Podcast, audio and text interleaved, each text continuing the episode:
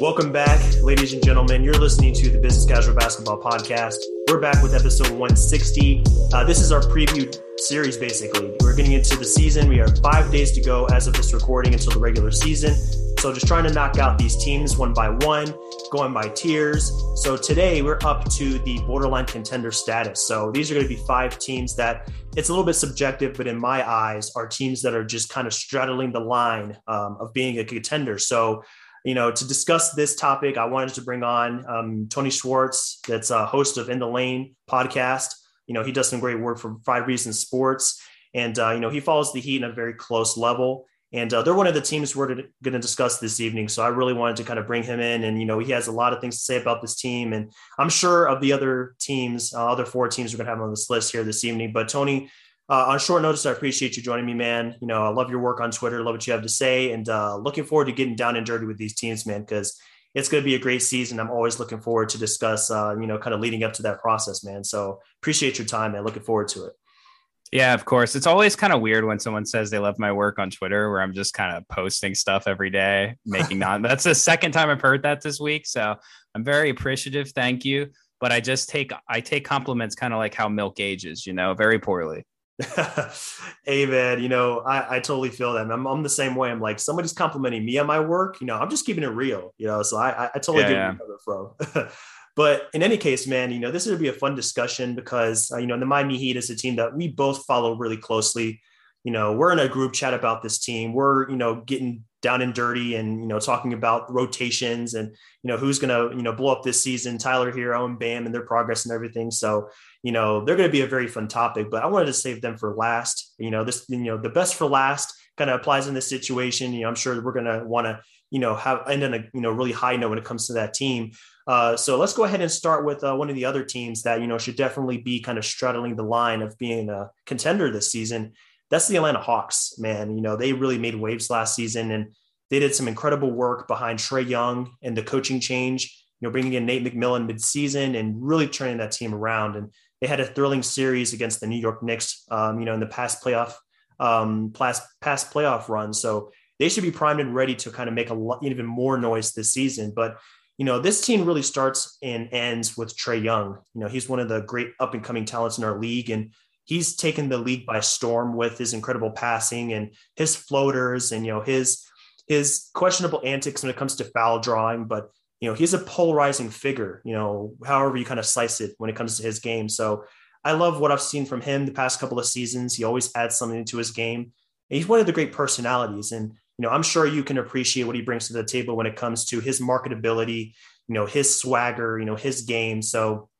i'm just curious to see what you wanted to say about uh, Trae Young to kind of start off on this team because he's the engine. He makes everything go for them. So, you know, how do you feel about him? Do you feel like he has another step to go in his development? And, uh, you know, what more can he offer to this team going into probably one of the most pivotal times in Atlanta Hawks basketball, probably in the entire history? Yeah, he can. He to answer one question really quickly, he can commit himself to being a better help defender. I mean, that's that's the step he can take immediately. Um, every everything else Trae Young uh, is doing at, at a pretty elite level. I hear some conversation about maybe moving him off ball a little bit more and, and getting him better looks that way because his three point percentage when he's off ball is significantly higher than his percentage on ball. Mm-hmm. I think a lot of people think of Trae Young as this like knockdown, drag out, cold blooded, efficient scorer and shooter. But from three is he's not shooting at a super high percentage. And I don't have the number up in front of me, but he, he's not this super efficient uh, three point ball killer. I'm going to tell you what Trae Young is, though a bona fide superstar, man. And I'm an equal opportunity lover of basketball. I wax poetic about this stuff every single day.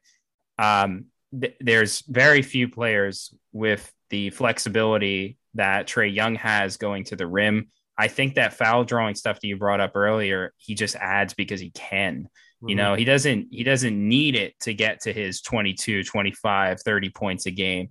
Um, but if it's there, it's a tool in his bag.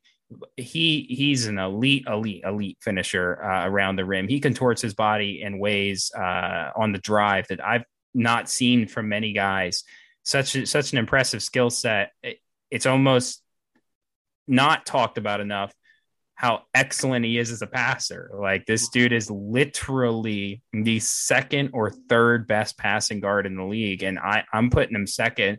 A lot of Atlanta fans will make the case for one. Um, James is the only guy that's trickier uh, passing than him. He's he's kind of hard to to rank. Trae makes some impressive passes, but the way James does it, the way he finds space inside of outlets is crazy. But look, Trae Trae's a phenomenal talent, dude. Um, a bona fide superstar. Atlanta's so lucky to have him. I I would have two years ago told you that I Trae Young's a fun piece, but that Luka trade was the dumbest thing they could have ever done. And uh, I would have looked stupid saying that really loudly now because that dude is is a certified killer. He fits that culture really well. He fits Atlanta really well, um, in ways maybe Luka wouldn't have. And he's just at the right place with the right kind of mentality. And watching him take that step last year was a beautiful thing to see. It absolutely was, man. You know, great points there. And speaking to kind of how he operates in Atlanta, they, they love him because Atlanta is the city of personality. And, you know, I, I know this because, you know, I live near that city and I see it every day. And I see how people kind of go about their business. And, you know, it's one of those cities where it's like style is everything. And, you know the, the culture is everything when it comes to the music scene it's, it's huge and fashion so he fits right in as one of those guys that just kind of makes himself known he's out here bowing in madison square garden he's out here just stunning on other you know the opposition whenever he gets the opportunity so we just love that about Trae young you know it makes him one of the great not just players but a great personalities in the game which i think we can all appreciate and and I apologize. Like as a host, I I'm now interested to ask you a question. Go for do it. you feel do you feel like if Luka comes to Atlanta that because Luka's like Luka's got swag too, oh, yeah, right? Like he, it, but he would have had to overcome an obstacle of foreign white guy in Atlanta. Mm-hmm. But I, I think they would have embraced him. But do you think it would have ever gotten to the point that Trae Young's at right now? You know, that's a good question, man. And honestly it it it might not be at the same level honestly when it comes to you know how much they they might not adore uh, you know Luka as much as they do Trae, because as mm-hmm. you said Luka does have that swagger factor about him you know he's not afraid to you know shimmy a little bit or you know give some kind of response after a big shot but something about Trae, it's almost like he invites just the attention you know he invites you know there's people he wants people to be vocal about how he plays how he looks. You know, some people are crit, you know, they're critical. They're saying like, oh, Trae Young, this is, you know, six one scrawny, ugly guy, and he's just like, just just give me more. I I love it. So I don't know if Trae or uh, Luka would embrace that much of both sides of it. You know, the negativity and the positivity, the way Trae does. Mm-hmm.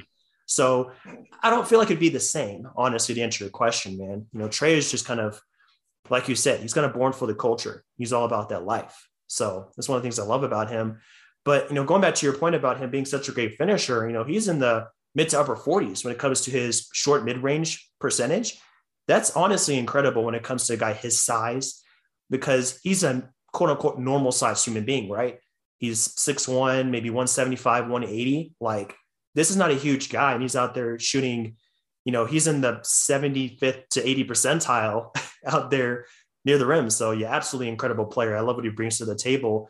But you know, looking at the big picture with this team, you know, another one of my talking points I have here is just how they're going to kind of feed all of these mouths on this team because you look going down the roster, they're 10, 12 deep. You know, Cam Reddish is back there. He's probably not going to get a ton of playing time. Um, you know, Onyeka Okongwu is a great player. You know, he's going to be more of like a, you know, one of their guys on the bench coming in and giving you maybe 20 minutes a game.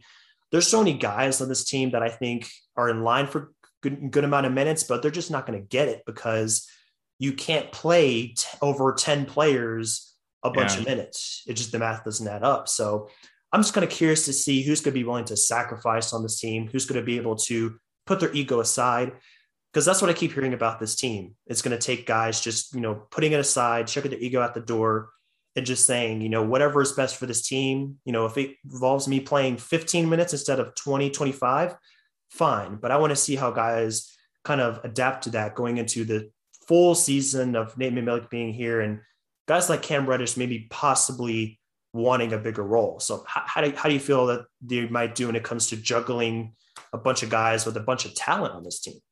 Well, think about this. You haven't even mentioned Delon Wright or the two summer league standouts, right? Jalen Johnson, yeah. Sharife Cooper. So, I mean, I I don't know if this team is built where that's an issue. Just they they seem to play very unselfishly and they have a clear plan of attack day in day out, right? Which is let Trae Young make the right read and make the right play. Mm-hmm. It's not always going to be him shooting. He's an excellent like creator, so he's going to make the right read. And I don't I like who's who's fiending for shots here, right? Like who's the guy that's going to get upset because he's not getting enough buckets?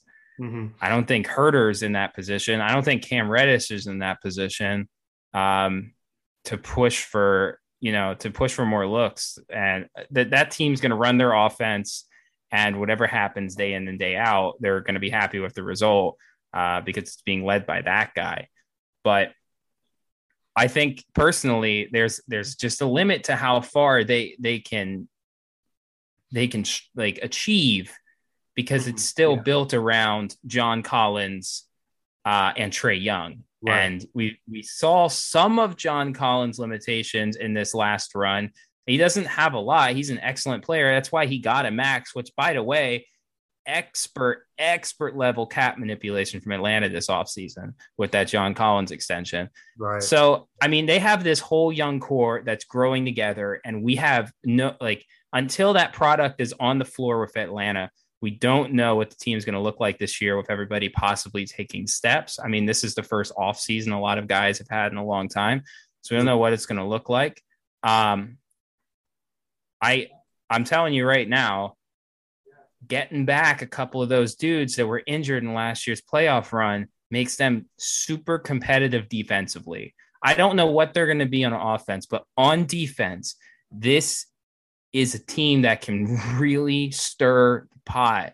And if Trae Young commits himself to being a okay off like help defender, yeah, just adequate. Yeah, the job. They're gonna be scary. Yeah.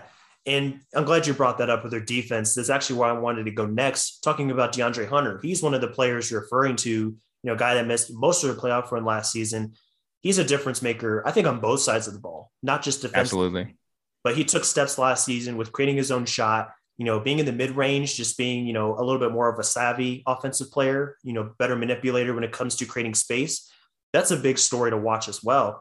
And going back to how the Hawks performed last season on defense, you know, it was 21st. And then I'm sure that's a rating that Nate McMillan, as a defense first guy, he's probably going to implement that mindset into these guys early. He wants them to be competitive uh, from a def- defensive perspective because you know finishing in the top 10 on offense he's not worried about that we got Trae, we got john we got you know Bogdanovic these guys like he's not going to be worried about that it's how much better can we be defensively that's what's going to make them take the leap from where i have them now as a borderline contender to the next level because you go back and you look at past champions almost no one ranks outside the top 10 uh, defensively when you're looking at championship teams so once they take that step forward it's going to change everything so I'm really excited to see how DeAndre Hunter kind of fares this season. Um, you know, coming back to 100%, and uh, you know maybe he's that third guy for them. Like you know, I don't see a super high ceiling from him, but you know, as a guy that's you know he's only played you know a couple years in the league so far, I think he still has a little bit of growing to do. So that's going to change. I, the trajectory. I'll tell you, if he's the third guy, I don't, I don't think the ceiling is as high as you want it to be. It, if I think your best case scenario here is that Kevin Huerter's your third guy. Mm-hmm. And if, if Kevin Huerter's your third option, that means he took a significant step. Um, and he played a lot like how he played in the playoffs, uh, where he really had a coming out party. And if that's who he is, uh, this team's scary offensively too, because now we're talking about real shooters with Bogdan and um, oh, who's the other guy that's over there right now? Uh, Gallinari. Gallinari. There he is. Yeah. All right, Danilo. So with Danilo and Bogdan, that that's we're, we're talking about spacing and uh, efficiency. And if those guys can hit shots and Kevin Huerter takes a step and Cam Reddish takes a step, so you have like this whole bench unit of like bucket getters, bench mob, yeah, throwing. It's gonna be it's gonna be a really stacked team I just don't like the ceiling. Right, like the floor is incredible. I just don't. Yeah. I don't know where to put them with a ceiling, uh, just because I watched what they look like when they're really good, and I think adding Hunter back makes them better defensively. But Absolutely. I don't. Do they get buckets easier? I don't know against like the real contenders mm-hmm. uh, in the East, which like getting a bucket on any of those squads is hard.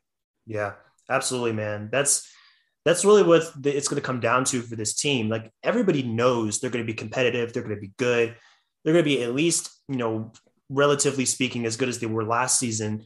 But we're just all wondering, it's like, where's the next step? Because you hear it all the time. It's easy, not maybe not easy, but it's easier for teams to go from where they were two years ago, a lottery team, to a respectable, solid team in the playoffs. But it's like making that next jump from good to great. That's where a lot of people struggle to get over the hump.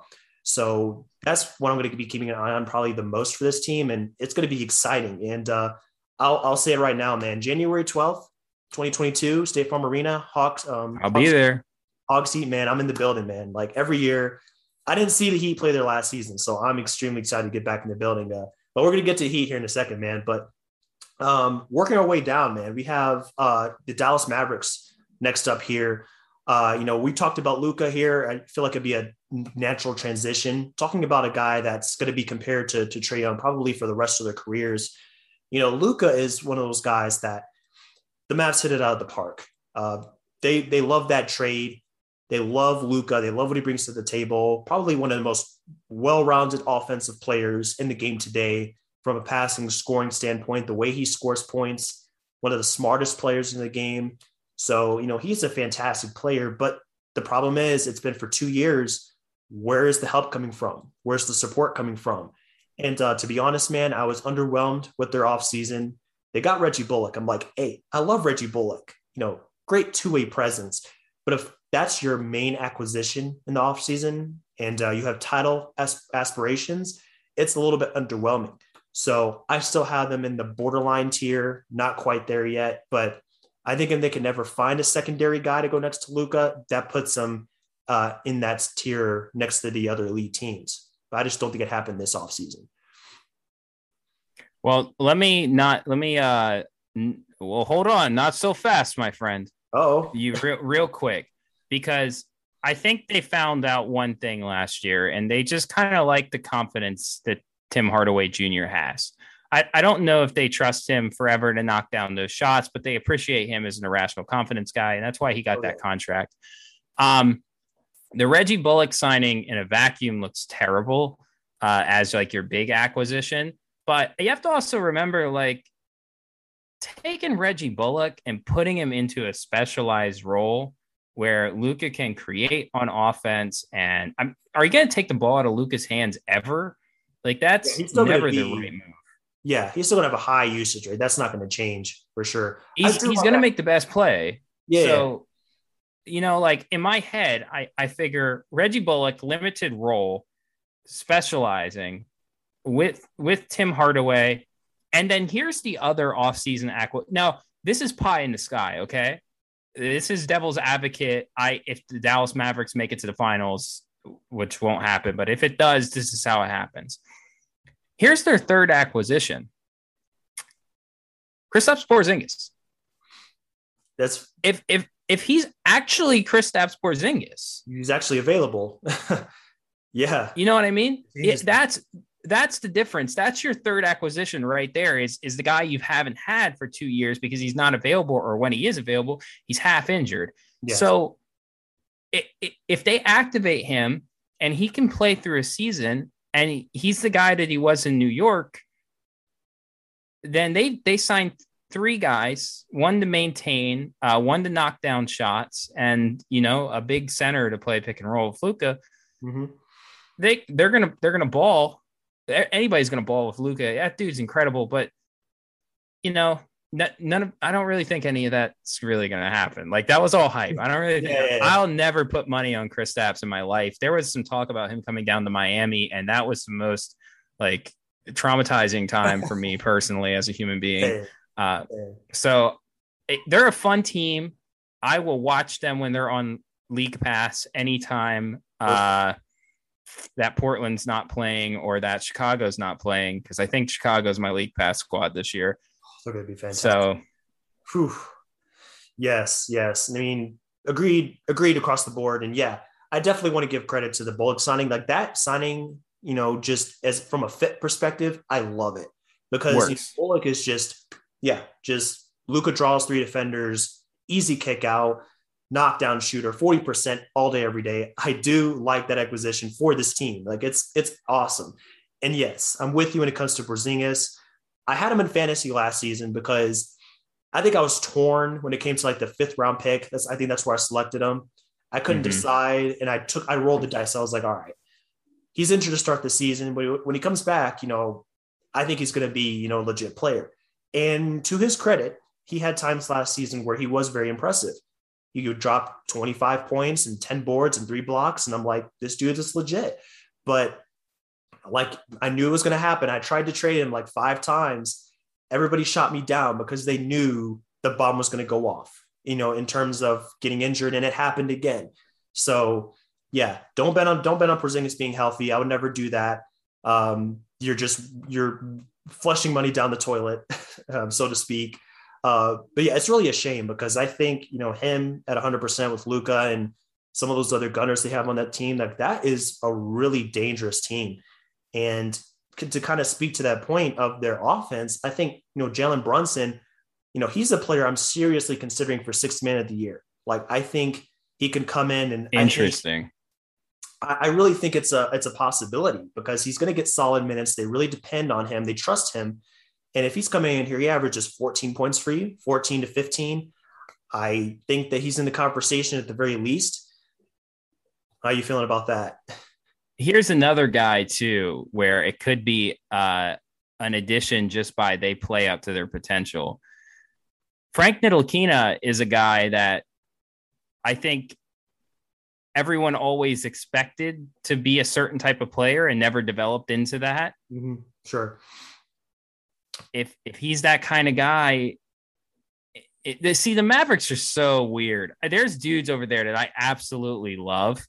Um, Brunson's one of those guys. Love him. He's, he's um, he really is. Uh, Cle- Kleber is one of those guys. Yeah, Maxi- I like I like Maxi. Solid. Mm-hmm. They have a lot of solid players. You go down that roster. Solid. There's not many liabilities. Like everyone is at least you know somewhat you know, a, somewhat solid contributor as a rotation player. I could live without Dwight Powell.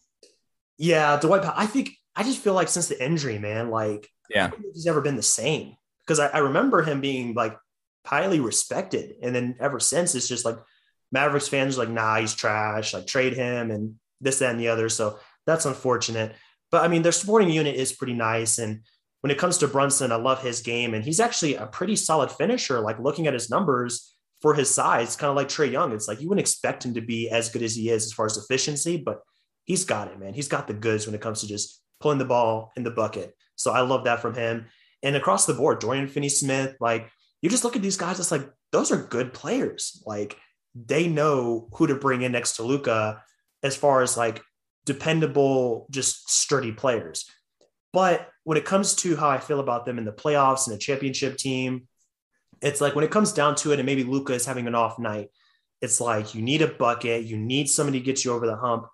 Yeah, maybe THJ can do that for you. You know, he's a he scores in bunches, but I don't know if I trust him through the whole entire playoff series with how kind of up and down he can be sometimes. And I don't know, man. I was just I don't know if I was expect I don't know what I, exactly I was expecting from their off season, but I think at some point another I don't know another guy next to Luka. Like I just don't trust Porzingis to be that guy for them. I don't really trust THJ when it comes to the heat of the postseason, first, second round, where things are every possession matters.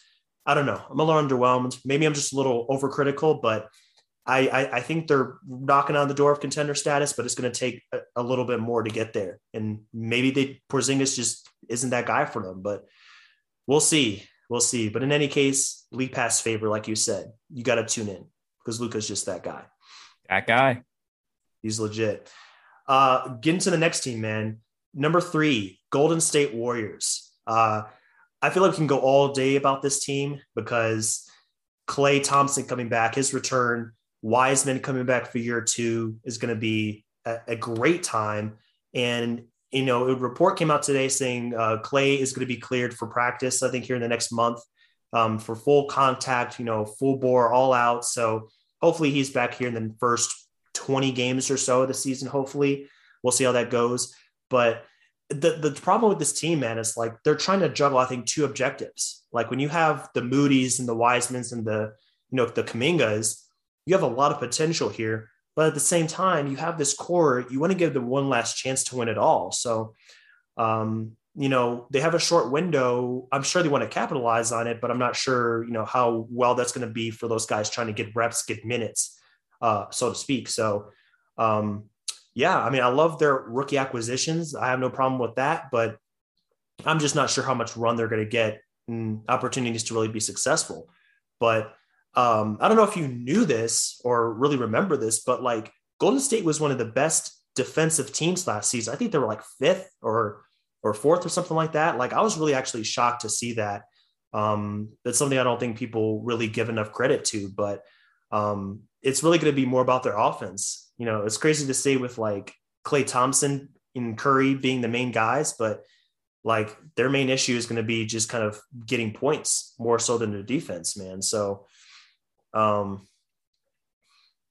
yeah, uh, so I'm not sure we left off, but I was discussing the uh, the, the defensive, you know, um, you know how impressive the Warriors were last season when it came to their defense, and uh, you know, man, were you really aware last season of like how solid this team was, you know, as far as getting stops and really playing their feet? Because it seems like individually, besides Draymond, they don't really have those guys, but they, I guess they did it by committee. So, you know, from the preseason, it looks like that's going to be, you know, another theme of theirs is just really kind of digging on defense. And I think bringing Klay back and bringing those other guys back to supplement the core, I think it's going to give them a really good chance to be a really good team. So we'll see if they're, uh, you know, yep, up there where they want to be as far as an elite team, but I think they're at least going to be solid because their defense is to keep them in games again. What's um, here this season as it did last season, even when the offense is kind of stagnant.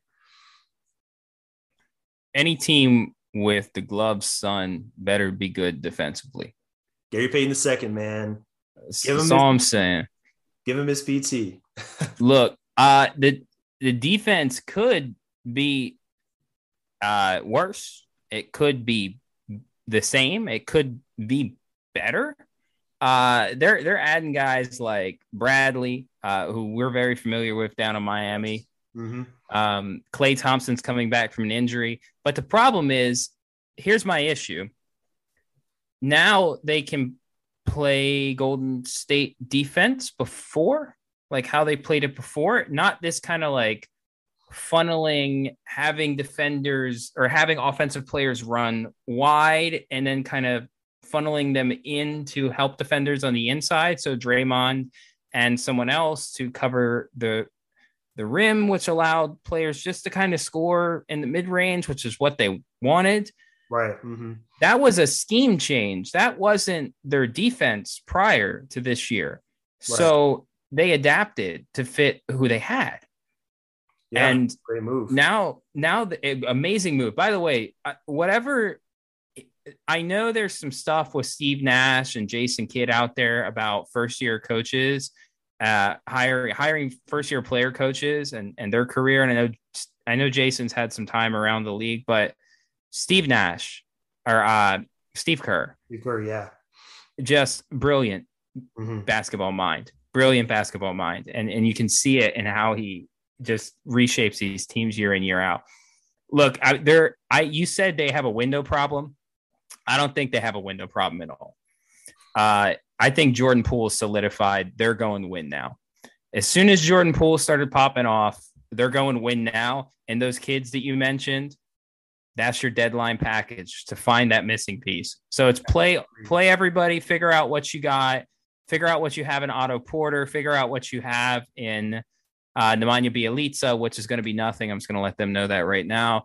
Um, and figure out, you know, maybe Kuminga's a guy you hold on to because he, he, has this high ceiling, but that Wiseman, everybody else, Moody, thanks, appreciate you, but that you're a deadline and uh, uh, a pick, and I think they're going to try and capitalize, especially if Klay stays healthy, man. I think that organization owes him one really, really, really strong run. Yes. And and and Draymond has man, Draymond probably has one or two more years left. And last year it was iffy on the offensive end, really iffy. Defense still looks great. His mind's still there. He'll be able to stay in the league for a long time that way. But as a starter, I think he's getting to the last of his rope. So go for it now if I'm the Warriors. I'm saying this like I have some kind of knowledge about it. I don't. I just feel like this is their time to really make a push for their guys one more time um, and play it out. Yeah, I think when it comes to those two guys you mentioned, you know, Moody, you know, Kuminga, those guys, like I think if they get some PT this season and they really kind of flash that potential, you know, if Kuminga's out here and he gets a few poster dunks and he's, you know, the the freak of nature he is at the rim and, and Wiseman flashes that outside jumper from the five position, things like that. Like I think teams are really going to be even more interested in maybe making a deal for them for one of their veterans. And I'm 100% with you on that point. You know, move those guys because when you have Curry, one of the transcendent stars of basketball, like not even in today's game or in this league, but like period in basketball history, like you have to go for it whenever, as long as he has his legs under him, you have to go for it. Draymond, yep. same thing. Like this guy, you can see the decline, you can see it just happening year by year. So you have to capitalize on just him being such a defensive stalwart out there. And with Klay coming back, like you said it, like they really need to give this guy, this man has worked through two major injuries back to back years. Like he's shown how committed he is to this franchise, just tirelessly working his way back because just one of those is hard enough. You put the two together, like this guy's been through a lot. So can't wait to see him back out there on the court. That's going to be a lot of fun to watch. But yeah, I mean, when I mentioned their window, it's more like, yeah, it's just the, the problem is like it's shrinking, is really just kind of what I was getting at. It's just, you know, the time frame is short. So I think if they make those moves, it's going to help a lot them getting back to, um, you know, that point of just being a great team. Um, but then like, like you, like just Jordan Poole, man, like you, I'm glad you brought him up in the beginning because this is another guy that can be six man of the year, most improved player, like all of that, he's going to be in the discussion. And, you know, I put a poll up on Twitter the other day. Who scores more points this season? Tyler, Jordan Poole? You know, I think Tyler got more votes, but I think it's a valid question because I think Jordan's going to be, you know, he's going to pop off. He's going to be explosive. So I can't wait to see what he does once the games start to matter because I don't think anything is going to change when it comes to how he plays and just how many buckets he's dropping on these guys' heads. Yeah, I think that when I his his ascension to me, I, they do have a two window problem. If that wasn't the point you were making, I apologize, but it is a it is a valid point. They they have two different windows on the team. Yeah. And I'm not going to sit here and tell you that they knew where they were going to go before the season started because I think that's why they they threw the trade package out uh, before free agency to kind of see if they could drag a Bradley Beal or not. And when they couldn't, I do think they kind of committed to seeing what they had in the young guys this year mm-hmm. and hoping that the vets would pull them along. But as soon as Jordan Poole started to ascend, and you had a solid, solid scorer on that team that's not named Klay Thompson, dude, I'm, I would capitalize on that window all the way. You better figure this out because Steph Curry is a bona fide superstar, as you can see by MVP votings last year, and he had nobody on that squad with him. Right, right. That says all right there. Like if you can go out there and you know, I mean, I'm going back to this team's offense last season. Like this team was 20th out of 30 mm-hmm. teams with Steph Curry averaging 32 points a game. So that just goes to show you right there, like how devoid of scoring talent was on this team. Obviously, the defensive talent was there. I mean, they were one of the best teams in the league on that end, but it's just so weird to me, just so weird looking at this number. Like they were 20th with Curry as a, you know, a human like flamethrower every night. Um, but I think they're really excited to see where this team is going to go because they have the pieces to put next to him. Otto Porter Jr., I almost forgot to point him out. Mm-hmm. I've watched a couple of preseason games now for the Warriors. I think i have seen him miss like twice. Like this man is absolutely, it looks like he's back to Otto Porter Washington version. Like the corner threes are, are water, wing threes are water. He's going to catch and shoot. He's going to, you know, just be that big body defender on the wing. Like I think if they can't have a KD, he's the next best thing. Just that supplementary, just great shooter, solid defender, tie everything together between the front court, the back court. It's a perfect, it's a perfect signing, man. So um, A plus on that signing. And um, just drive from that point, Bjelica. That's an automatic F uh, for reasons I automatic. don't even need to explain on this spot. the Heat fans will understand. but yeah, I really look. like don't sleep. Don't sleep on Juan Toscano Anderson either. Don't don't sleep. A Marquette oh, product, okay? Every product sure. that comes out of Marquette, I kind of touch on. Um, I'm I'm mostly joking right there, but I do mostly. Uh, mostly. mostly. I do like Toscano Anderson a little bit as a human, just because he came out of Marquette. Two schools I always watch Villanova and Cat. Um, and we were talking about Villanova Cat in the last team. So anybody Jay Wright coaches, I'm I'm a big fan of. Respect it, man. Respect it. You know, JTA he's a, I mean, he's got a stroke, man. I'll give him that. You know, he can knock down some shots. So yeah, that's definitely. He's a, he's a role guy in the NBA, and he's got decent measurables, and I think that'll keep him around for a little bit. He's even the fact that he's even made the league and he's got a guaranteed contract. I think that says a lot about him. He's done a great yep. job to get this far. I love it. So uh, let's wind it down, man. With two more teams, uh, Boston Celtics are the next one on this list. Uh, you know, the, the Celtics are getting into the, I think, a time frame where uh, expectations are, are heightened. Uh, Tatum is coming into his prime. Brown is in his prime. The pillars are already there when it comes to you know who they want this team to be carried by. But now it's more about just finding the supplementary players, kind of like the Warriors that we discussed earlier. So they have those two players ready to go, but now they bring in Dennis Schroeder, you know, on that very cheap contract. Uh, you know, they have some other guys they want to develop. They have, um, you know, Aaron Nesmith, they want to give some minutes to. Um, they have Pritchard there in the backcourt that's going to get some good run. So, I mean, they gave Robert Williams the third contract extension. So they have some young guys that they're trying to build out. And I'm really happy for them on that end because we've seen some of their other young guys kind of flame out. So I think they're starting to kind of find those gems that they've drafted the past couple years to help some supplement their star wing uh, duo. So now that they have those guys, it's it's time to make a run. Uh, I think Dennis Schroeder is going to be a good pickup as long as they don't rely on him to do too much. Just go ask the Lakers. If you rely on Dennis Schroeder to play 35 minutes a game and start for you, how that turns out for you. So I'm intrigued by Boston. You know, I don't have super high expectations for them. I think there's still a guy or two short to make a serious run, but I, I love that wing duo, man. They're the real deal and uh, I think they're going to be a little bit better from a depth depth perspective than last season. So, um, how do you? I, I definitely I definitely agree with that last point. They're they're going to be a deeper squad yeah. this year. Um, their their depth that they added, what while made them better overall, I, I don't think brought them any closer to being a contender. Mm-hmm. They uh, they obviously had one vision when getting all of these guys. They were 24th in assists last year, 27th. They're real low in assists and dead last in hockey assist, right? Mm. Like just the worst team at, at making that extra pass. Like the ball didn't move at all. Every guy they added, hypothetically, can facilitate, right? Right. Josh Richardson as we know, is a hypothetical facilitator. Mm-hmm. Uh, Payton Pritchard, hypothetical. Uh, Aaron Nesmith, hypothetical.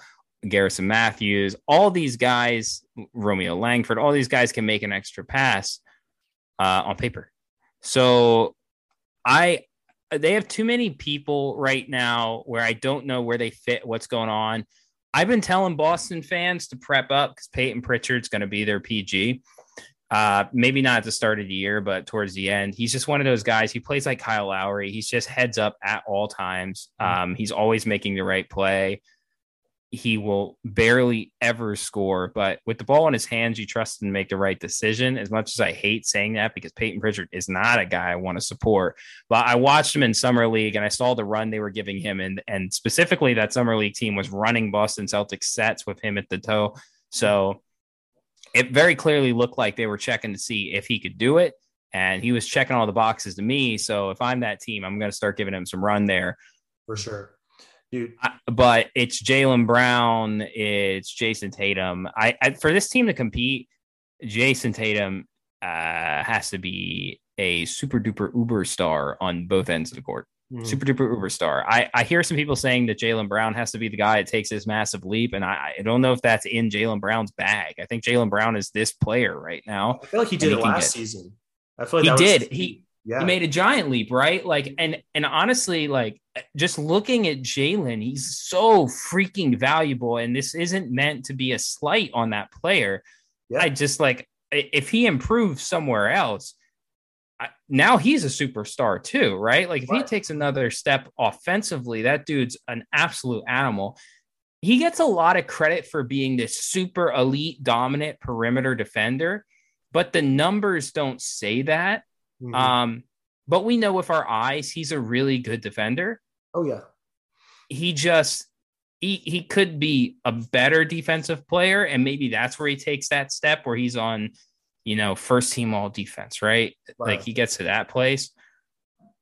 But it's if this team wants to to do anything, they have to hope that the guys that they brought in, like Dennis Schroeder and uh, Nesmith, who they like, they like him out yeah. there in Boston. I've got a few guys that are in the team there, and and I know they like that dude. And if if that if they can get those players to to move the ball around and and in that new coach's system, then we might be looking at something happening in Boston.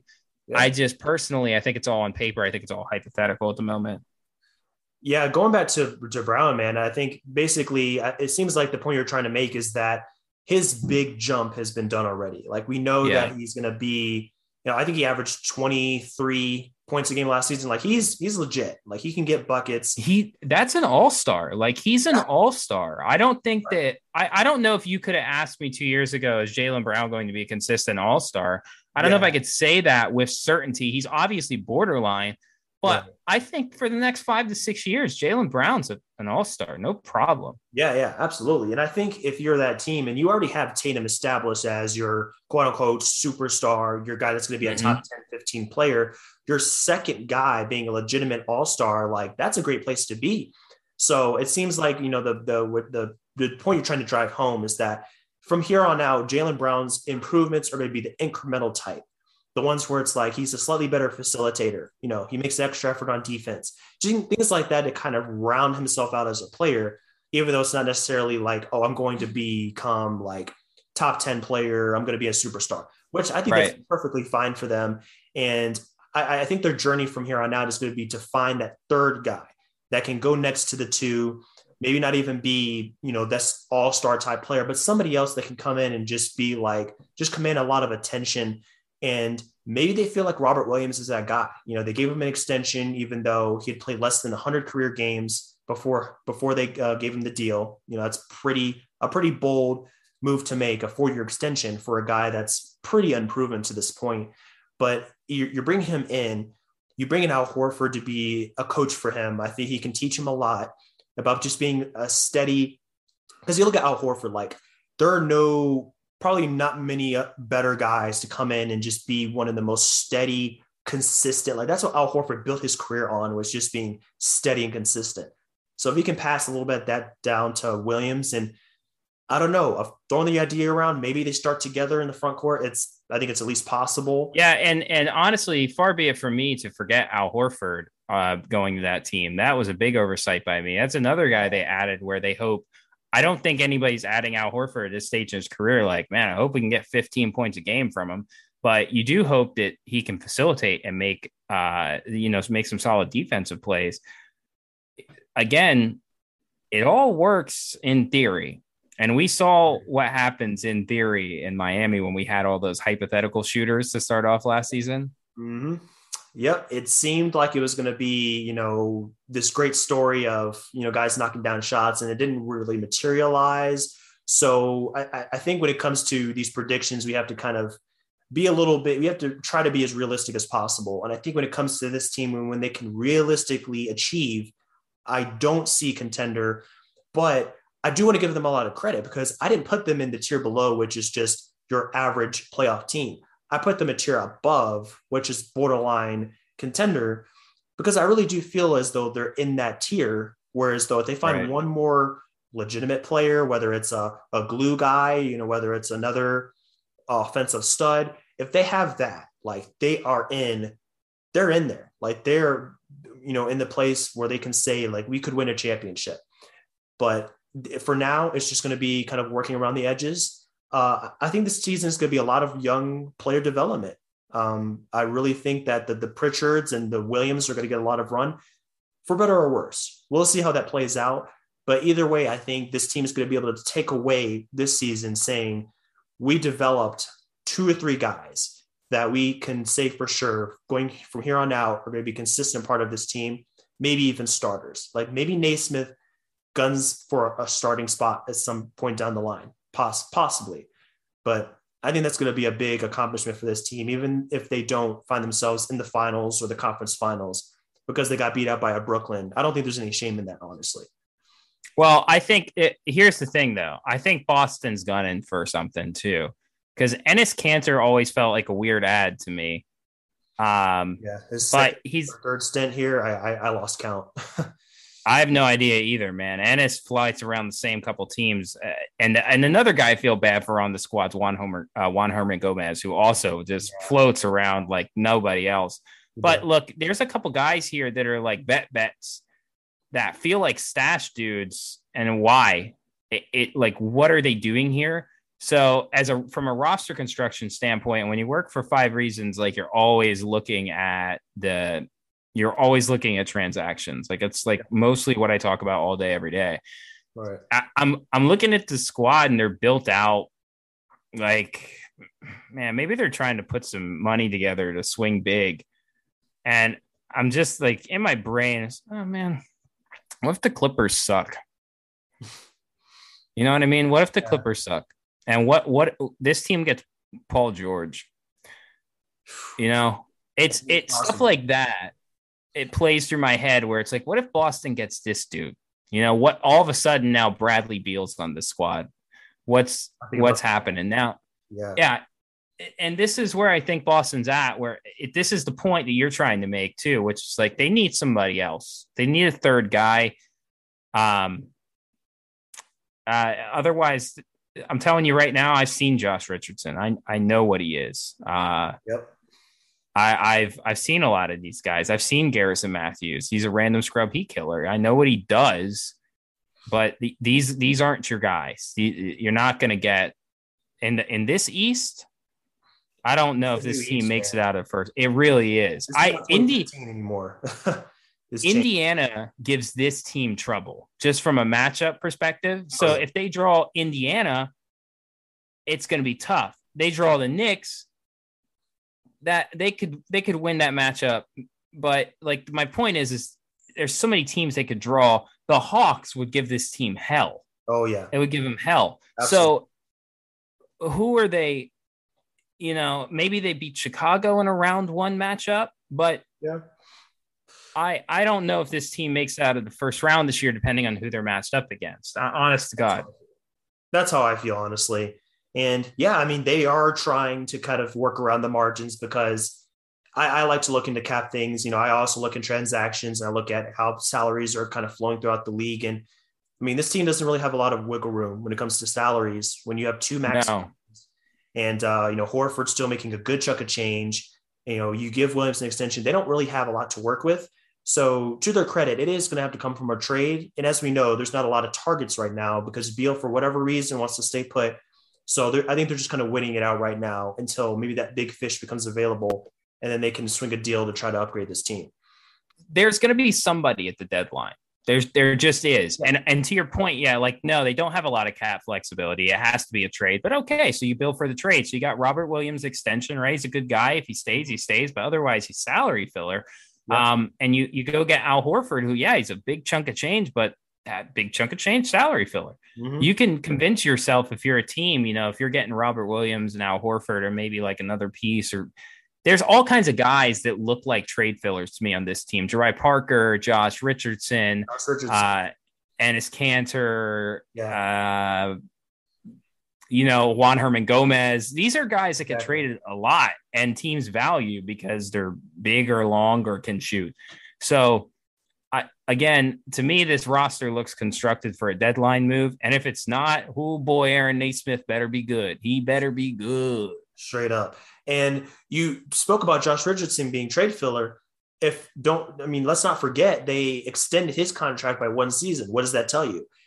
If something becomes available in next offseason, for instance, yep. they still have that whatever it is, that 12.4 million or something to add in for a trade.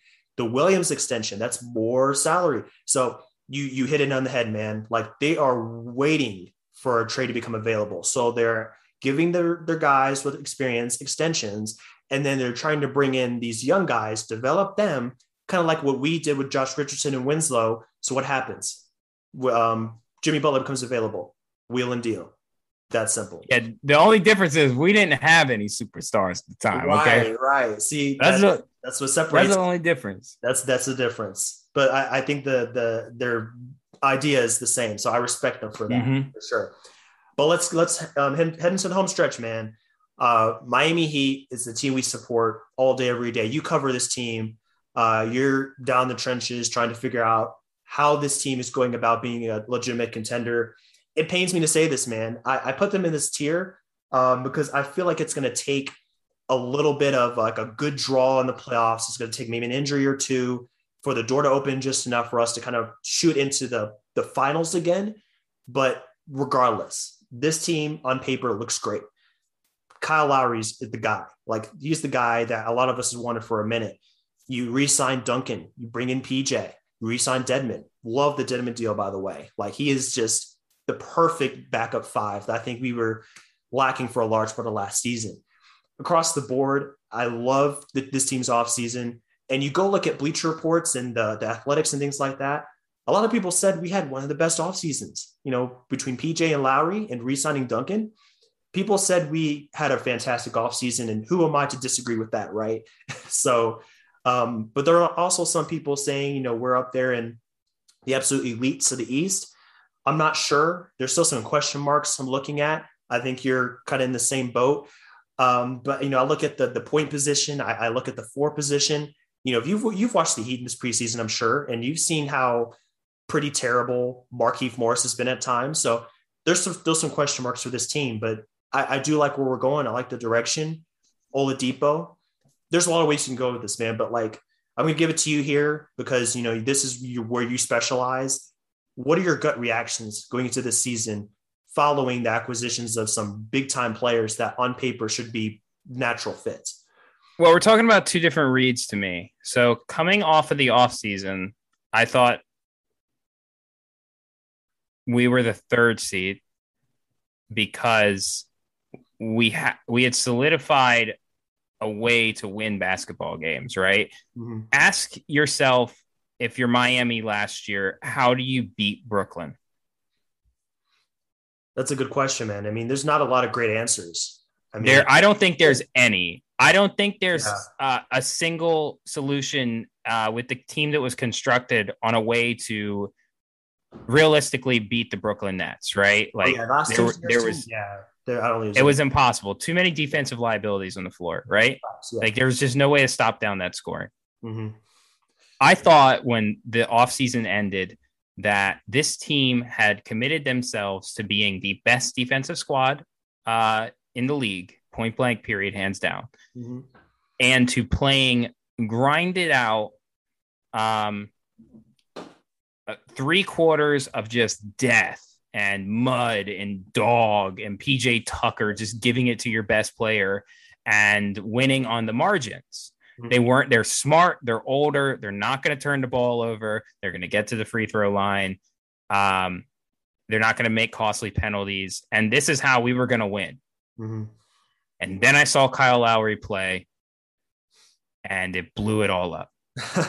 Dude, game changer. Because, game changer. Kyle Lowry isn't here to shoot above the break threes off the pick and roll.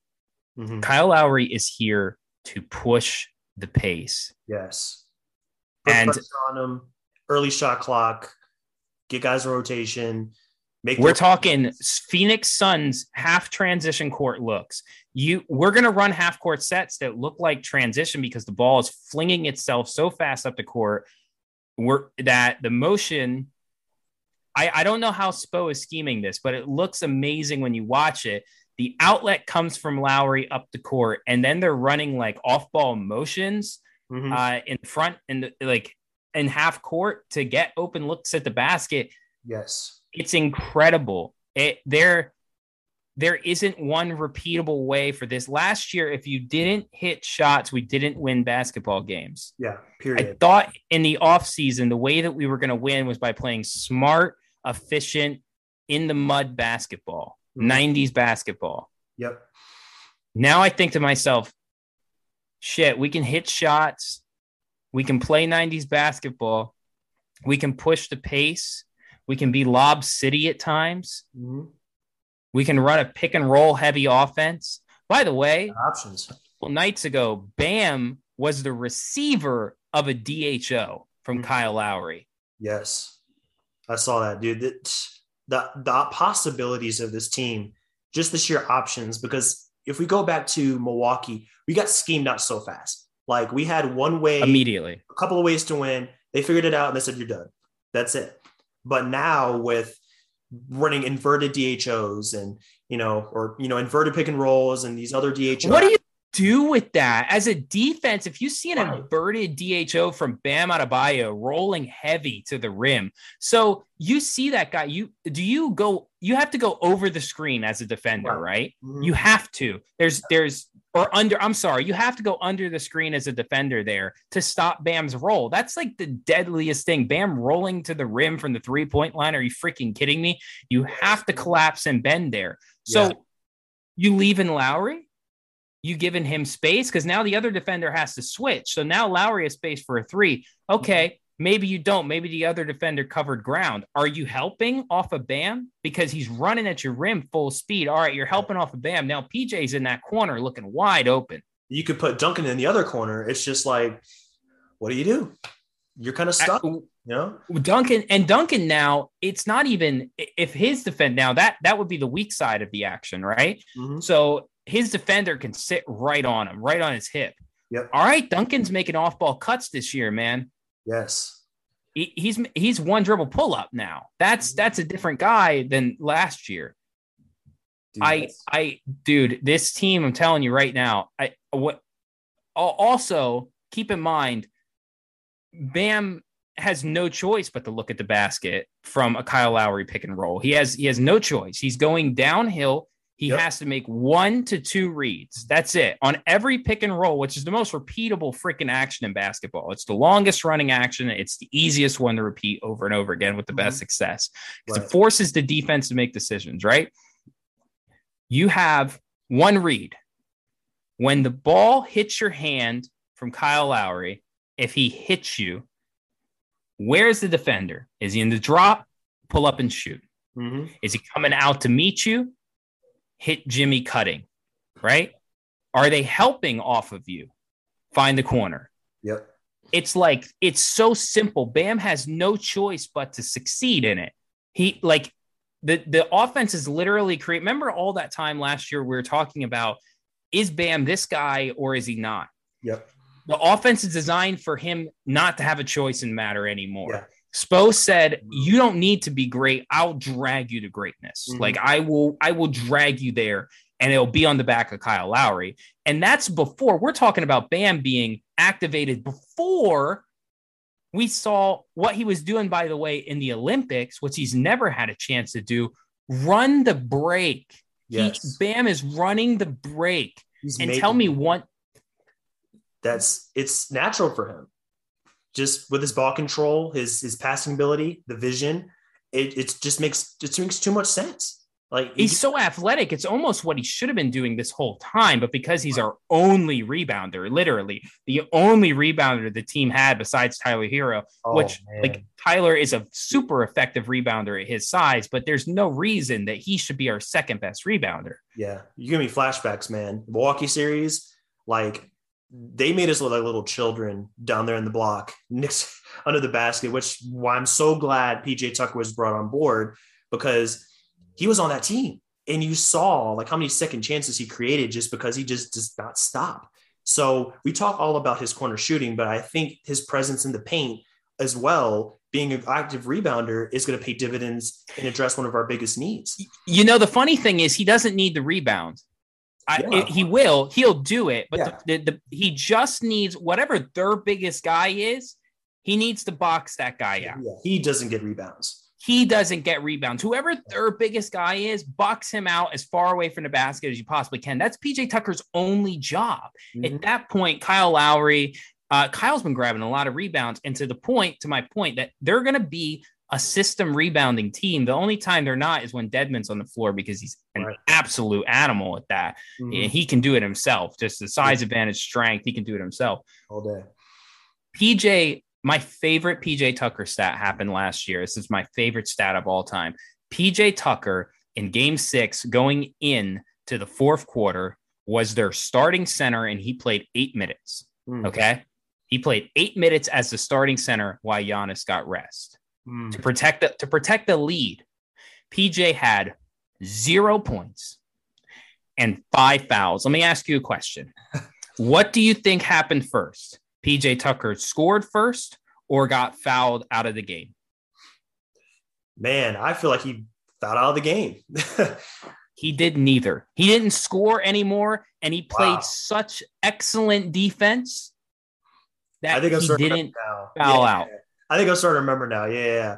From uh, he, he played Dayton or uh, Ayton at a masterful level defensively. Mm-hmm. He got his body into him. His positioning was perfect, and he didn't commit one foul one foul. They were waiting for him to foul out yes. so they could bring Giannis off the bench, and he never did it.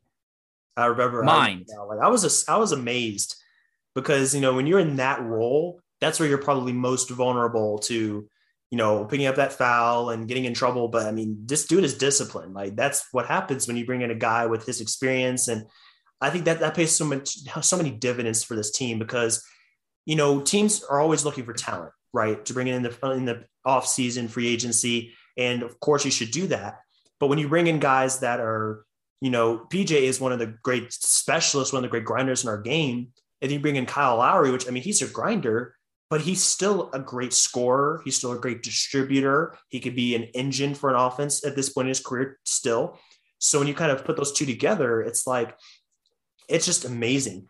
And I love that. I mean, people kind of I think underrate the value of his just aggressiveness kind of in transition because I mean, this is not the end all be all number, but we were 29th in pace last season. Um, you know, 96.6, um, you know, possessions. I think it was like, um, you know, it's so bad. And it wasn't helped. Our rebounding numbers did not help. It was right. so bad. Those are the two major point. I mean, it's it's rebounding. It was the the pace. It was the offensive. I think we just got stagnant offensively. We dropped to 18th um, last season in offense. And that's because I think people figured out, oh, Duncan banned DHO, you know. But it, now let me look at that time. It's the only action that we could run repeatedly that wasn't blown up. Like that's all we had. That's yeah, it. Exactly. Yeah. And then teams did figure that out. And in the playoffs, I mean, you, if you don't have the create, you don't have the ability to kind of throw players into different roles and be successful. That's that's why we got swept. So I think going into this season, I think that's what raises our ceiling so much. And this is before we even get into the X factor, um, Victor Oladipo. If he's back, if he plays anything like he did in those like four or five games before he got hurt, uh, you know, that's a game changer because I remember watching that game and it's like he's running the break, he's throwing down dunks, he's harassing people right at the point of attack um, you know, right off the pick and rolls, like he's hounding guys, fighting through screens. Like if you throw that into the mix, there's no telling where we can go. So I, I, I, I will say that, you know, out of all these five teams that we discussed this evening, I'll put Miami at the top of the list out of these Without five. Doubt. I think they're the closest I, to being a contender um, because of all the reasons we laid out. And I'm sure we can go all night on this. I could, I really could, because the, the same way that we talk about all the ways to attack. By the way, we haven't even hit the bench. Like it's not, we haven't even gotten there yet. Not so, and um, and like all the ways we can talk about the offensive uh flexibility, the defensive flexibility is just as good. They can play you straight up. They can switch with you. I want you to think about when we played our best defense last year, right? Those four games Victor Oladipo was there. Mm-hmm. Spo committed us to an inverted 3 2 zone, right? Which is where you take your two forwards, throw them up front. You have a center on the back end, and then like a guard. Sometimes it was mostly Duncan, so he's like a tweener. Mm-hmm. That inverted zone was, was Jimmy, mm, Goran sometimes, Dipo, when you know, and Trevor Ariza. Yep. That inverted zone now is Lowry, Dipo, Jimmy. Mm-hmm. With PJ Tucker and Bam on the back end. Good luck with that. That's what I see. The what, where, where, who's who's passing on that? You have a hard, you, you know, long night. but this is my thing, and that's only one. That's with Possible Duncan off the court. Yeah, exactly. You can, in the same vein, swap it. Right now, we go three guard. You're looking at Lowry, Duncan, Tyler with three guard lineups, bro. Mm-hmm. And I'm and and in those small ball lineups, I'm gonna tell you, Keith isn't playing four on this team. Mm-hmm. He's not. His li- his minutes are about to get limited. He's yeah. he looks real terrible at that spot. He does. He's playing small ball 5 mm-hmm. When the minutes matter, he'll be playing small ball five. That's his 100%. spot. And he could use, you know, he's more athletic than most centers. I don't think Keith is athletic by any standards, but he's more athletic than most well, centers.